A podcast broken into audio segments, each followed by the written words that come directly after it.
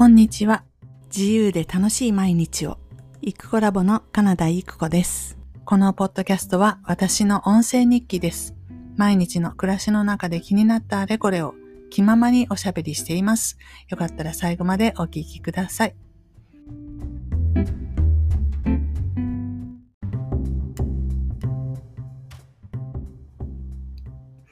こんにちは。イクコラボのカナダイクコです。2月9日金曜日の午後の3時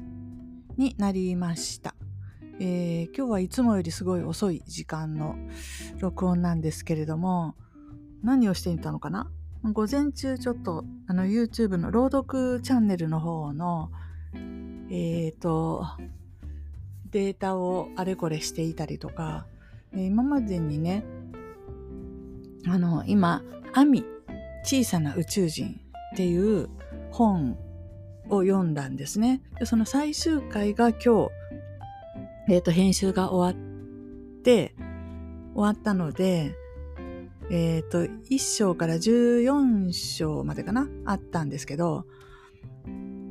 これを全部くっつけて1本の動画にして総集編としてアップするっていうこともね、え、14章を上げた後にやるので、さっきまでね、総集編を作ってました。で、作って何時間 ?4 時間ちょっとかな？そんなに総集編としては長くないんですけど、まあ、作りました。で、保存します。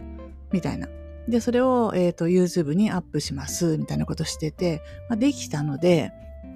その後、えっ、と、うちのパソコンからね、このね、あの、データを軽くするために、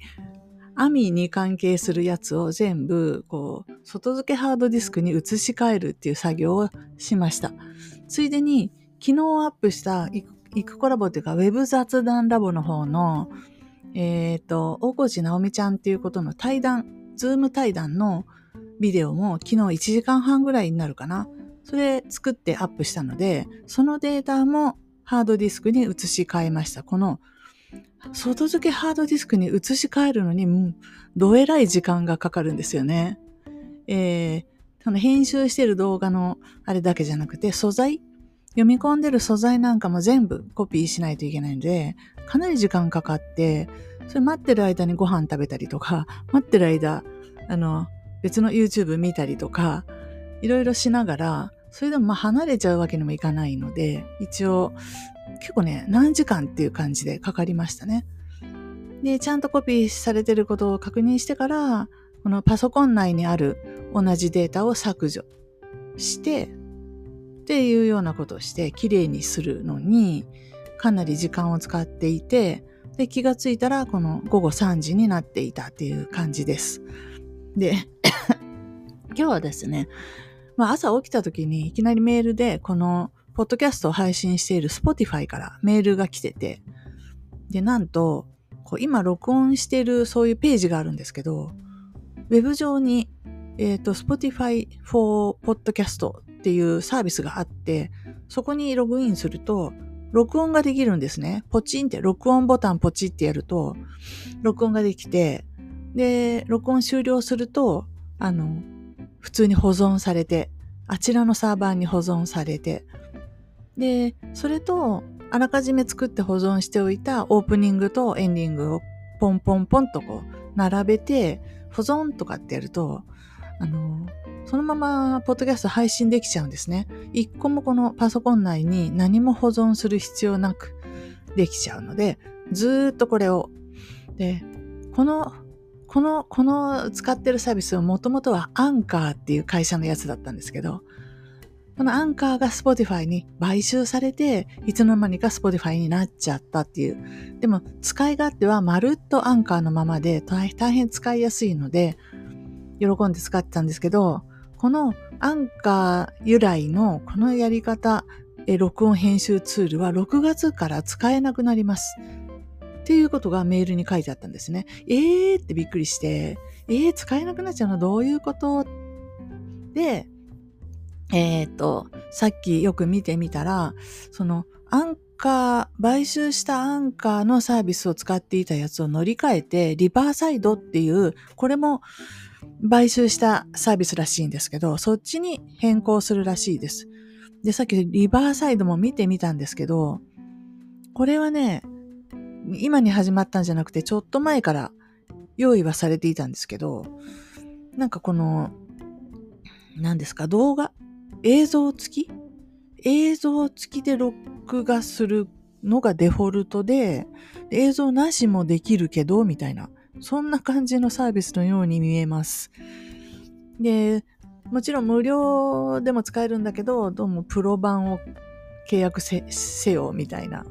そんな感じの。だから、普通の独立したサービスみたいな感じのもの。これは、これで作ってくれればそのまま Spotify にアップできるよっていう感じじゃないかと思うんですが、いかんせん全部英語だし、何言ってるかわかんないっていうか大変使い勝手が悪くって、せめて日本語にしてほしいなって。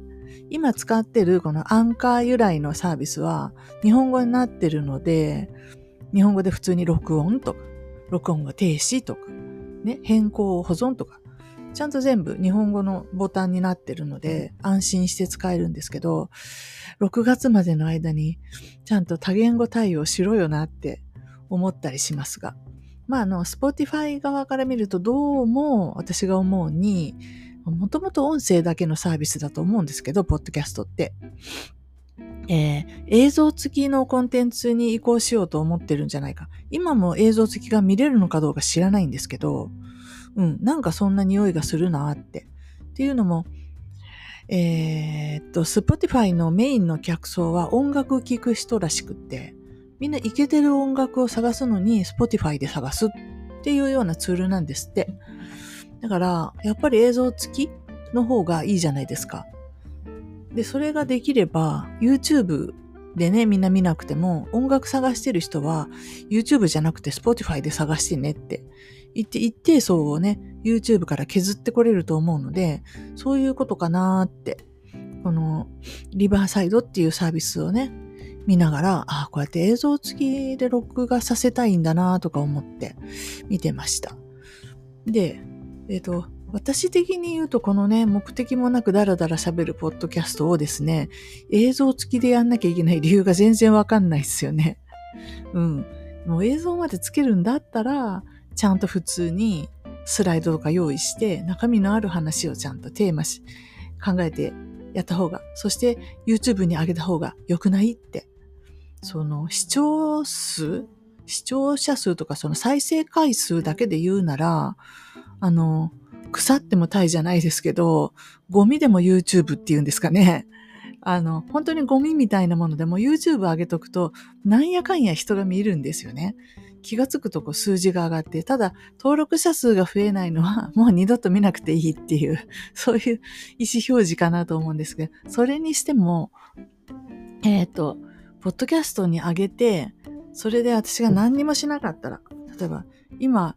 えっ、ー、と、Facebook にはシェアしてるんです。自分で。あげましたよって。で、時々余裕がある時は自分のブログにもこういうのをあげましたよってアップするようにしてるんですけど、もしこれをせずに、ただ本当に、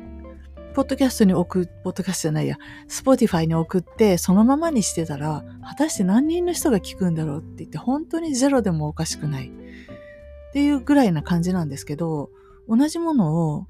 YouTube に上げとくと、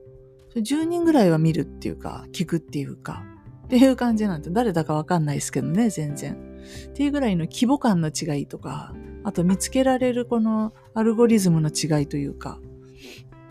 うん、そんなのはものすごい強く感じるので、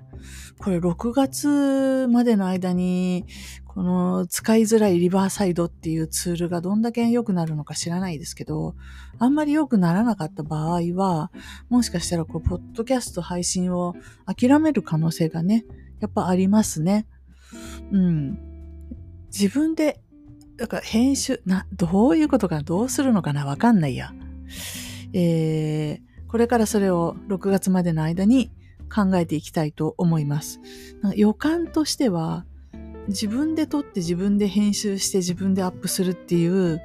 まあ、今、今 YouTube 朗読をやってるのはそういうやり方なんですけど、多分、なんかいろんなツールを使えば、オンラインで録音して、オンラインで適当な画像をくっつけて、でそのまま YouTube にシェアできるようなサービスがあるんじゃないかなっていう気がしています。うん。えー、朗読チャンネルについてはね、まあ別にわざわざオンラインで録音しなくても、何何分、何分なんかやっぱり自分のところにデータ持っときたいっていうのがあるので、ね、全然オンラインツールでやるつもりはないんですけど、こういう特に保存しておきたい気持ちがあまりないような日常のおしゃべりなんかは、どこぞのオンラインツールを使えば十分ではないかなというふうに思っています。うん。何かと、こう、だんだんだけど、専門的なツールが必要ない。昔は動画撮影とか動画編集とか言ったら、まあ大変なことだったんですけど、今や動画撮影って言っても、まあ、iPhone でもできるし、ものすごい綺麗なのが撮れるし、あんな別にその普通の教材ビデオなんかだったら、普通に Mac の内蔵の、えっ、ー、と、カメラで、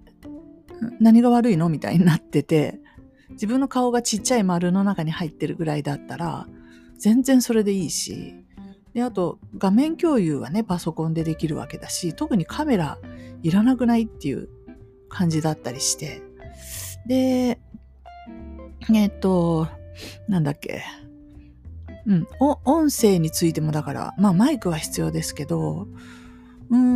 ん、その、わざわざローカルでファイナルカットプロとか買って、絶対やらないといけないっていうものでもなくなっているよねっていう感じなんです。私愛用している、ウームかな ?MMHMM っていうサービスがあるんですけど、これもね、日本語化してないんですけど、なんかまあ割と直感的に使えるので、これで動画作ってるんですけど、全然良くないっていう感じなんですね。で、多分この無料の、なんていうのかな、あの、無料の動画クリップとか、あと無料の BGM とかがあらかじめこう使っていいよみたいな用意してあるし、そっから適当に選んで BGM つければいいし、そう、BGM つけれると本当に楽ですよね。自動でついてくれるんで。うん。で、昨日は昨日で、あの、ウェブ雑談ラボの方のコンテンツとして、私とおこちなおちゃんっていう友達の二人で、 Zoom で対談したやつを、えー、っと、あの、YouTube に上げたんですね。上げるにあたってどうしても字幕がつけたかったので、これは Vrew っていうね、昔からあるツールですけど、 Vrew、V-R-E-W。ブリューを使って、これ日本製なんですよ、多分。多分、ボイジャーが作ってるんじゃないかと思いましたけど、違ったらごめんですが。そのブリューで、えブリューにその自分の持ってる動画をアップロードすると、わーっと文字起こしした上に、ちゃんと字幕をね、作ってくれるんです。その音声のタイミングに合わせて、ちゃんと字幕をつけてくれて、えっ、ー、と、字幕ファイルだけでもダウンロードできるけど、そのまま字幕の入った動画としてダウンロードできるんですね。だから昨日それを作ってて、一生懸命。あの、とは言っても本当に精度はいいんですけど、とはいえ時々固有名詞とかやっぱり違う言葉になっちゃってたりするし、この誤字脱字は自力で探さねばいけないって1時間半ぐらいあったんで、後半行くに従って、の誤字脱字があのそのままになっちゃってるんですけど、それでもね、全部自動でつくので、あこんなもの手動でやったら死ぬわっていう。で、えっ、ー、と、昨日久しぶりにブリューを使って字幕をつけながら、ふと見たら、あれ？これって字幕がつけれるだけじゃなくって、映像になんか画像を足したり、なんだ？なんか BGM つけれたり？そう、昨日それ気がついて BGM もつけてみたんですけど、なんかいい感じでつくんですよ。あれ？これすごくない？って思って、前からそんないろいろあったのか、私が気づかなかっただけなのかわかんないけど、なんだったらこれで動画作れるんじゃない？みたいな。だから私のポッドキャスト、そう、ブリューで、なんか適当に、ね、あの、録音ができるのかはわかんないけど、できるのかな？でも画像を適当にくっつけることができるんだったら、それで画像付きで YouTube に流せばいいんじゃね？っていうような、わざわざ Spotify じゃなくて、YouTube でいいんじゃねって思ったよっていう話で、ということで、ちょっと、ちゃんとその気になって調べれば、うんと、ローカルにファイルを持たなくても、オンラインだけで、そういう動画だったり、音声だったりのファイルが作れるっていうのって、あるんじゃないですか？疑惑ですね。えー、っと、今ブリュー見てるんですけど、さすがに録音機能はないのかな？録音は自分でやれと。あ、あとね、なんかね、ダミーの声？なん、なんて言ったらいいの ?AI の声で読み上げるのも、これ多分最近できたやつだと思うけど。だから字幕だけ上げといて、読み上げを自分じゃない声でやる？こういうのできるらしいですよ。うん。すごくないですか？えー、本来の声に差し替えるのか、それとも使い方よくわかんないですけど、まあまあいろんなことができるよっていう話ですよ。うん。それから、あと何ができるのかな。えー、っと、そうですね。うん。まあ映像の方を多少その編集ができるっていうのがすごいなって思いました。効果音とかもあるし。あ録音、録画録音っていうところがあった。ああ、ブルーで録画もできれば、画面録画もできれば、録音もできる。ん？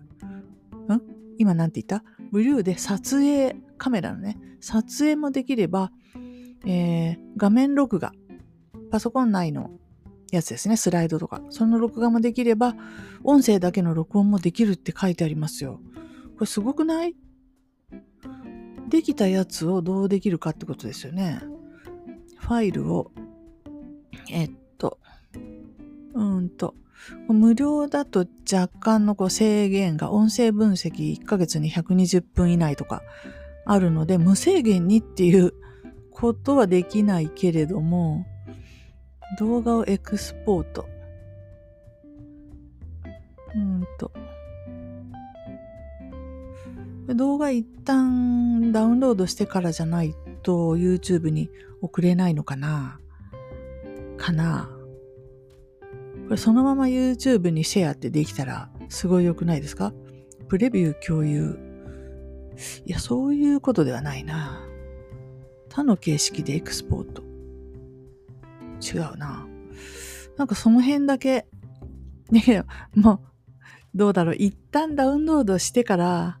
どっかにあげろって言われると、そこがもうめんどくさくって、じゃあめんどくさいと思ってやろうとして忘れるとか、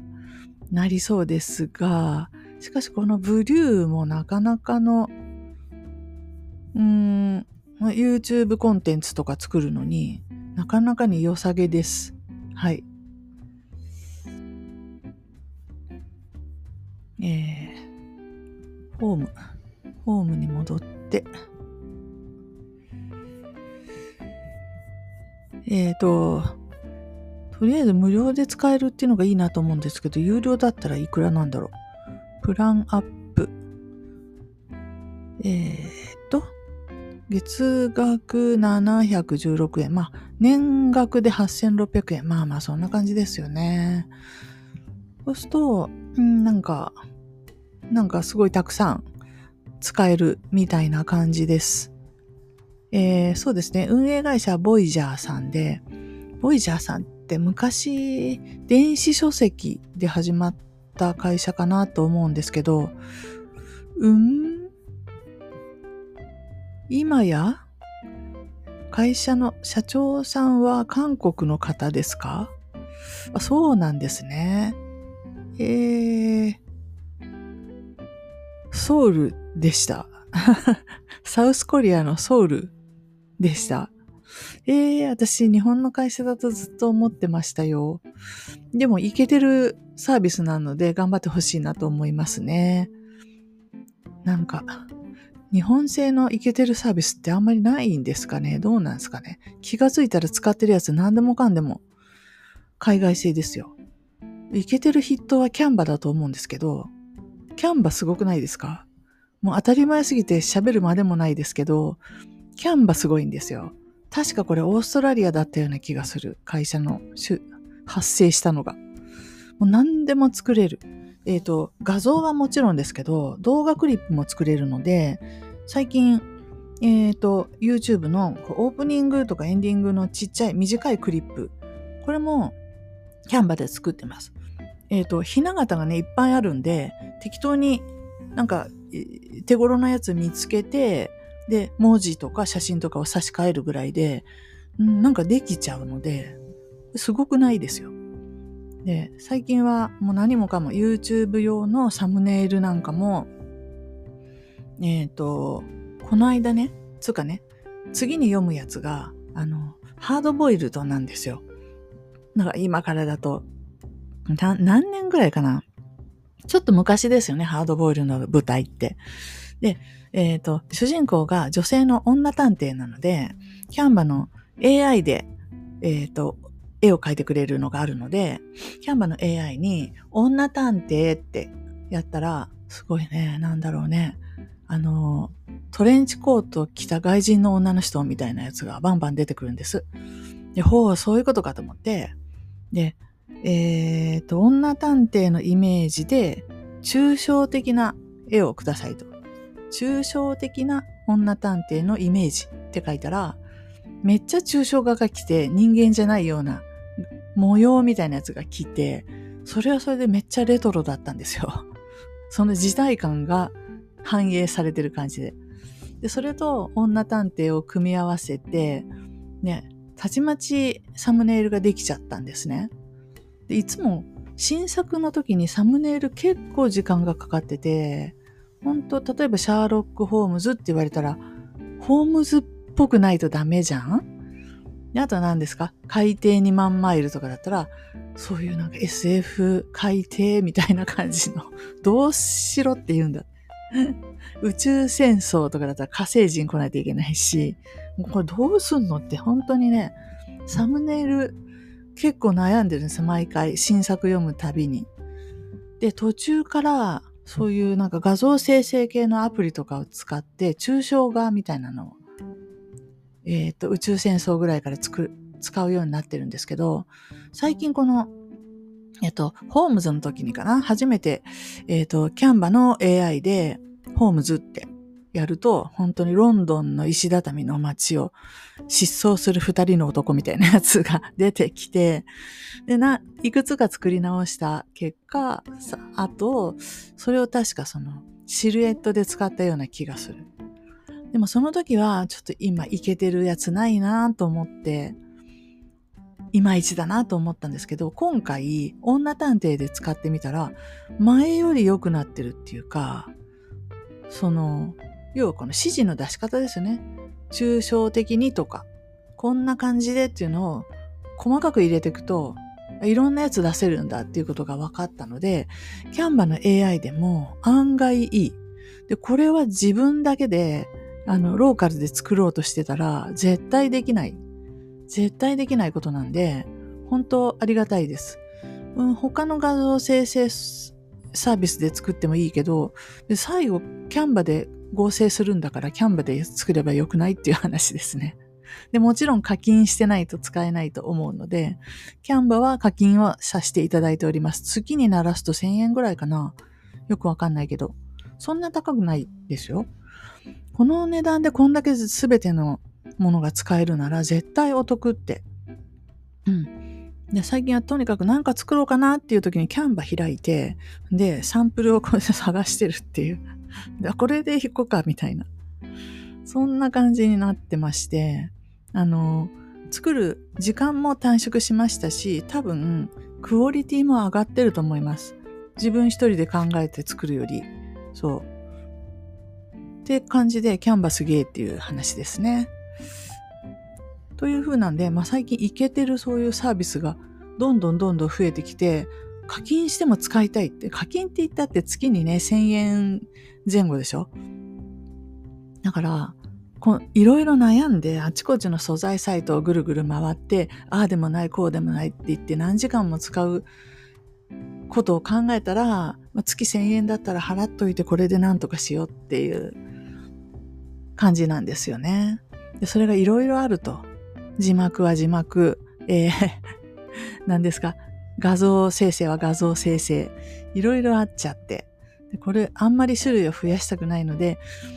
これであれもこれも全部できるみたいな、そういうのを探す旅が始まるのかなと思っております。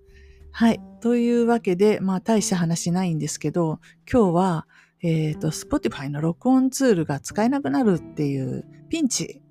という話でした。ただまあ6月からですので、まだまだ時間がいっぱいありますので、いろんなイケてるサービスを今後も探していこうと思っています。はい、本日は以上です。